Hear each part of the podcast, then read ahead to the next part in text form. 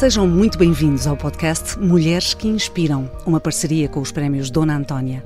Eu sou a Margarida Pinto Correia e durante cinco episódios vamos falar com mulheres que se destacam pelo seu empreendedorismo, capacidade de liderança e sensibilidade social, mulheres que inovam e que, pelas suas características humanas e competências profissionais, têm deixado uma marca positiva nas nossas comunidades e no nosso país.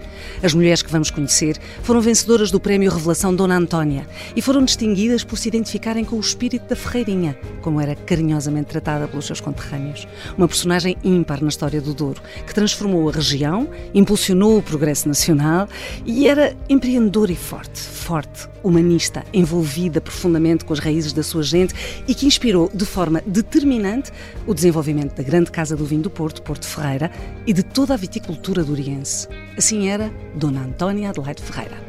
Inspirada pelo exemplo da vida e obra que nos deixou, a Sograp permeia anualmente mulheres notáveis e inspiradoras pelas suas carreiras e pelo legado que deixam, cujo percurso de vida revela uma identificação estreita com os valores pessoais e profissionais personificados pela Antónia Adelaide Ferreira, ao contribuírem para o desenvolvimento económico, social e cultural de Portugal. Raquel Oliveira, atual investigadora do Instituto Gulbenkian da Ciência e no recém-criado Católica Biomedical Research Center e professora associada da Faculdade de Medicina da Universidade Católica, ganhou o Prémio Revelação Dona Antónia em 2015. E é hoje a nossa primeira convidada. Olá, Raquel. Bem-vinda ao Mulheres que Inspiram. Olá, boa tarde. Tem sido um caminho muito cheio este seu. Doutorou-se em Biologia Experimental e Biomedicina na Universidade de Coimbra em 2007 e depois Uh, e depois foi moldando o seu percurso. Mas eu gostava muito de perceber o que é que a, o que é que a inspirou a si. Depois já vamos ver como é que nos inspira a nós. Mas eu agora gostava de perceber o que é que a inspirou inicialmente eu confesso que o caminho pela ciência foi um bocadinho uma surpresa. Eu nunca fui propriamente aquela criança que desde pequenina queria ser cientista. Hum. Uh, acho que quando era criança nem sequer sabia muito bem que se podia ser cientista. e, portanto, isso para mim foi uma, uma descoberta à medida que, que fui hum. crescendo. Eu, quando era pequenina, queria ser aquelas coisas típicas: uh, bailarina, hospedeira. advogada. Hospedeira, por acaso, nunca aconteceu. Uh, e, e sempre gostei imenso de matemática. Uh, e, e, penso que aquilo que me fascinava na matemática em si era a resolução de problemas. E acho que hum. só muito mais tarde, mesmo no final do liceu, no 12 ano, é que comecei a, a, a, procurar que caminhos é que eram estes da resolução de problemas e comecei a contactar com investigadores, eh, a, a, perceber que se fazia ciência em Portugal, que eu acho que até então nem sequer tinha bem essa Achava noção. que era uma coisa lá de fora. Exato, ou, ou que era hum. lá de fora, ou que era para pessoas especiais e que não eram propriamente, não, não era para o cidadão Não comum. se achava especial? Eh, não, de todo. Ou com direito a ser especial? de todo, de todo. Eu acho que, eh, pronto, era, foi sempre um mundo, eu não tenho ninguém ligado à ciência na, na minha hum. família e foi mesmo um mundo que eu não conhecia. Então não houve condições condicionantes nenhumas. Uh, Mesmo com a matemática, não houve nada, ninguém que a influenciasse nesse não, sentido. eu acho que havia um bocadinho aquela pressão de és boa aluna, tens que ir para a medicina, e eu própria pus essa pressão a mim claro. própria. Uh, e, e, hoje em dia olho para trás e, e, acho que não fazia sentido nenhum, eu sou ligeiramente hum. hipocondríaca, por isso acho que não, não ia conseguir. ia logo começar a achar que as doenças Exato, eram todas não suas. sei se ia sobreviver ao curso de medicina e, e, pronto, e foi mesmo um processo de descoberta de, de me aperceber que, que era algo que encaixava comigo, principalmente esta parte de, de querer resolver o desconhecido e querer hum. conhecer aquilo que, que ainda é um não se conhece. o outro lado da medicina que é como é que eu previno, como exatamente, é que eu evito. Exatamente, portanto, eu, eu continuo muito ligada a ao curso de medicina e à medicina em si, portanto a área que eu investigo está muito relacionada com a saúde, com a saúde humana, portanto uh, é, é, não é exatamente a mesma coisa que ser, hum. que ser médico uh, e, e, lidar Aliás, com pacientes. A Raquel é de tal maneira hipocondríaca que quis ir trabalhar para o lado em que se evitam as doenças para ver se não havia exatamente. aqui. Ou mas também então... que se as compreende melhor, mas de outra forma, sem, sem estar tão e já profundamente ligada com exatamente o que é que isto quer dizer. Eu queria agora ainda no seu percurso, portanto, houve um momento em que achava que isso era para pessoas especiais, depois passou a ser especial porque percebeu que podia, uh, e depois durante, durante os seus estudos passou pela Holanda Holanda, pela Alemanha, por Oxford, por Porto e Coimbra, claro, inicialmente, e, um, e isto foi acontecendo ou, ou, à partida desenhou um trajeto que queria uh, desenvolver na sua investigação? Uh, foi, foi, muito acontecendo. Eu acho hum. que cada passo foi dado uh, um a seguir ao outro. Portanto, houve um, uma coisa que foi planeada, que foi a primeira, a minha primeira experiência de internacionalização, hum. uh, que foi o Erasmus. e acho que foi das mais importantes, apesar de ser a que menos condiciona a carreira de investigação que eu segui, que eu segui depois. e foi muito influenciada pela minha irmã. A minha irmã é sete anos mais, mais velha que eu e ela foi, fez Erasmus no final da licenciatura dela. Okay. e eu, na altura, com 16, 17 anos, fui visitá-la à Escócia e adorei adorei aquele ambiente de Erasmus, de pessoas de todo o mundo que estão ali juntas e a estudar. E então, na altura, decidi, quando chegar a minha altura, vou o fazer. O lado Erasmus. humanista. Exato. Queria, Não, queria exato. gente, queria mundo. É? Exato, e foi mesmo uma experiência. Pronto, ali obviamente foram dois dias, mas, mas hum. apercebi-me que, que queria viver aquilo e, e, e, acho que na altura foi fazer Erasmus muito por essa parte uh, mais social, até claro. do que propriamente a pensar uh, na carreira. Queria era conhecer pessoas de todo o mundo uh, e, e, adorei. E depois como é que deu o salto para os outros, para estes outros pontos do mundo? Os outros pontos do mundo foram surgindo. Eu acho que eu fui atrás, eu nunca planeei muito a minha carreira a longo prazo, hum. eu fui atrás de que o passo seguinte me ensinasse algo novo e eu pudesse desenvolver não só a nível profissional, mas também nesta parte pessoal hum. de, de, de, crescer, a conhecer o mundo. E ia atrás de pessoas ou ia atrás de projetos? Uh, fui, essencial, olhando para trás, acho que fui mais atrás de pessoas. Eu, uh, Porque os mentores são muito importantes. Exatamente, é? exatamente. Área. Portanto, eu parte do, do doutoramento, fiz, fiz aqui em Portugal com, hum. com o professor Cláudio Sunkel e tive parte de, do, do, doutoramento fora. Aí talvez tenha, a parte que tive fora, talvez tenha sido mais guiada pelo projeto em si, mas depois a decisão de ir para o Reino Unido uh, para trabalhar com a pessoa com quem eu trabalhei. Um, foi mais seguir a pessoa. Realmente era um cientista que eu admirava imenso e surgiu a oportunidade de ir para o laboratório dele.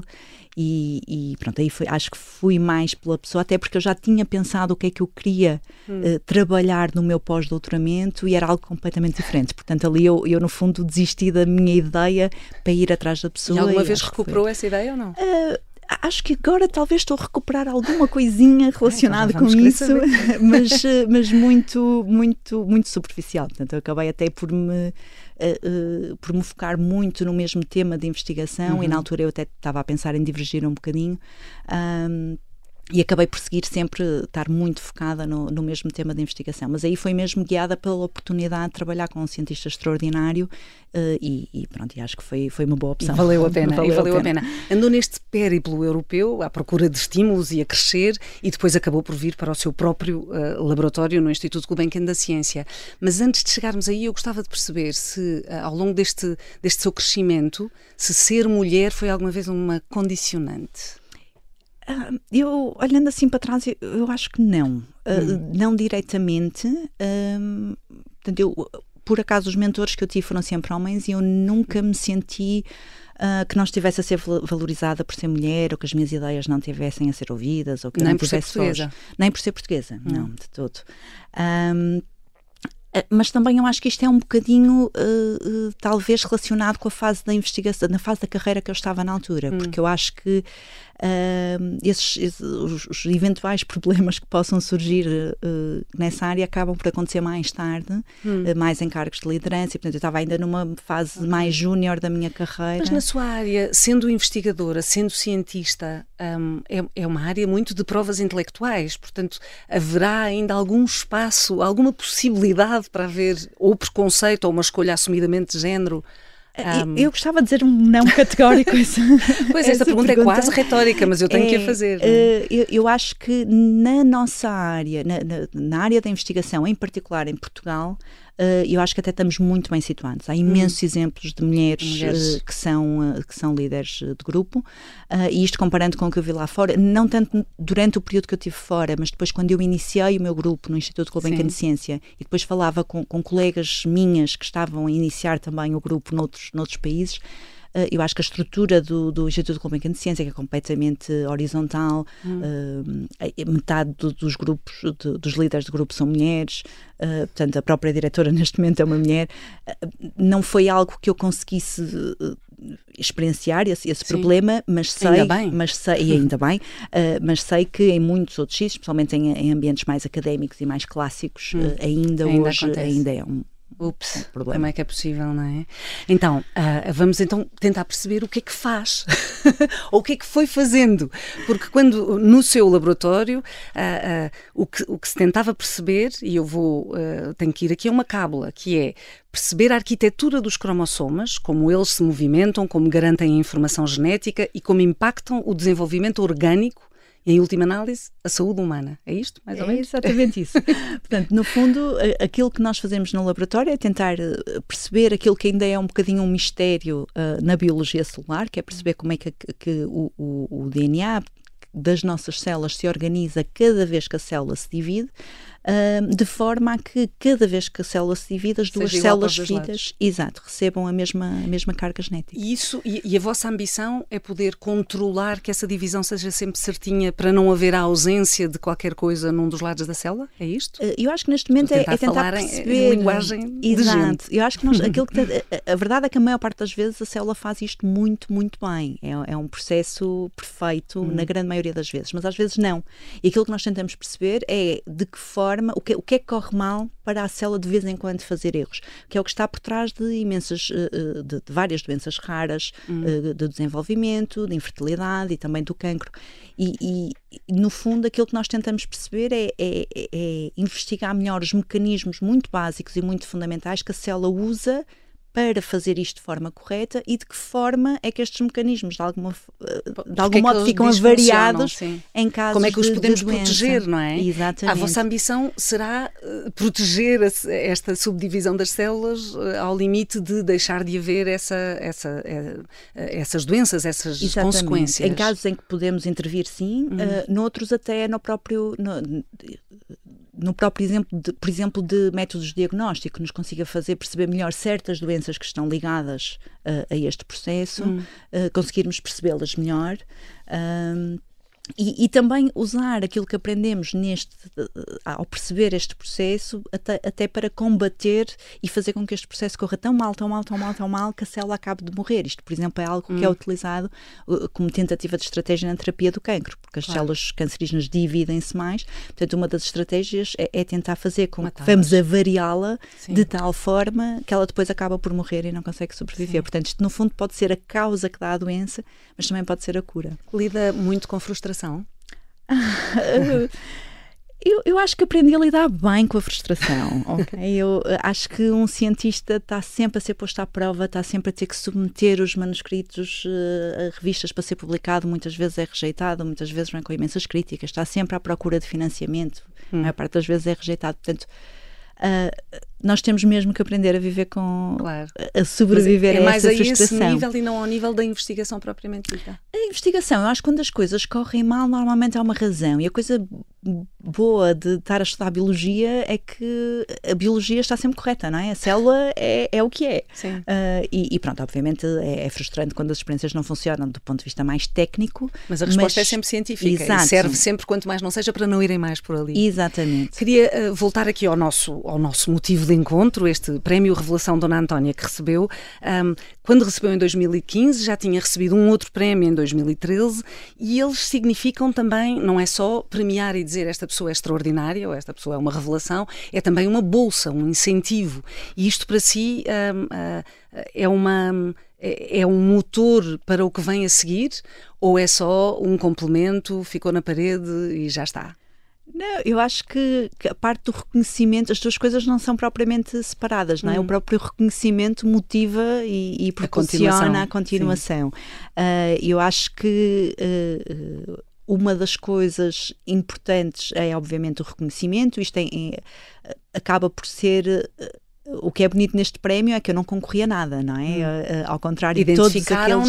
Exatamente. E autonomamente. Portanto, isso é muito diferente todo o processo de bolsas e de financiamentos a que eu estou habituada, como a pessoa concorre, e, e, e, no fundo o que está premiado não sou eu, mas é a minha ideia, não é? Claro. Quando concorremos, concorremos e a, a maior parte das vezes. Obviamente, obviamente isso está implícito, mas, mas quando concorremos é, é, é muito baseado naquilo que nós queremos fazer hum. uh, e, e, não tanto naquilo que fizemos, ou que no fundo estes prémios de reconhecimento têm esse, esse ónus de, de estar a premiar algo uh, Algo que já, já fizemos. Sim, exato. e no prémio Revelação foi, foi, um, foi um trampolim. Exatamente, exatamente. Pode ter sido assim.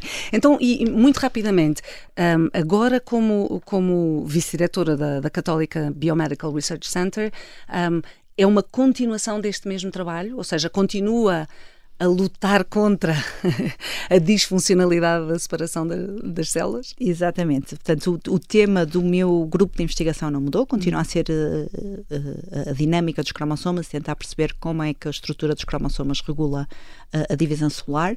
A, a, ideia deste novo centro de investigação é, é, é, é, precisamente apostar em investigação fundamental, mas obviamente estando num contexto dentro da Faculdade de Medicina, a ideia é, é também promover as pontes que haja entre a ciência fundamental e, eventualmente, uma ciência mais aplicada, o ensino da medicina, portanto, trazer os médicos para mais perto da hum. investigação e do pensamento científico. E há mais vasos comunicantes, exatamente, não é? Porque exatamente. podem partilhar esse conhecimento. É esse, é esse o objetivo. E estimular estudantes a seguirem-vos também, se calhar, também, não é? Desviar também. alguns, de...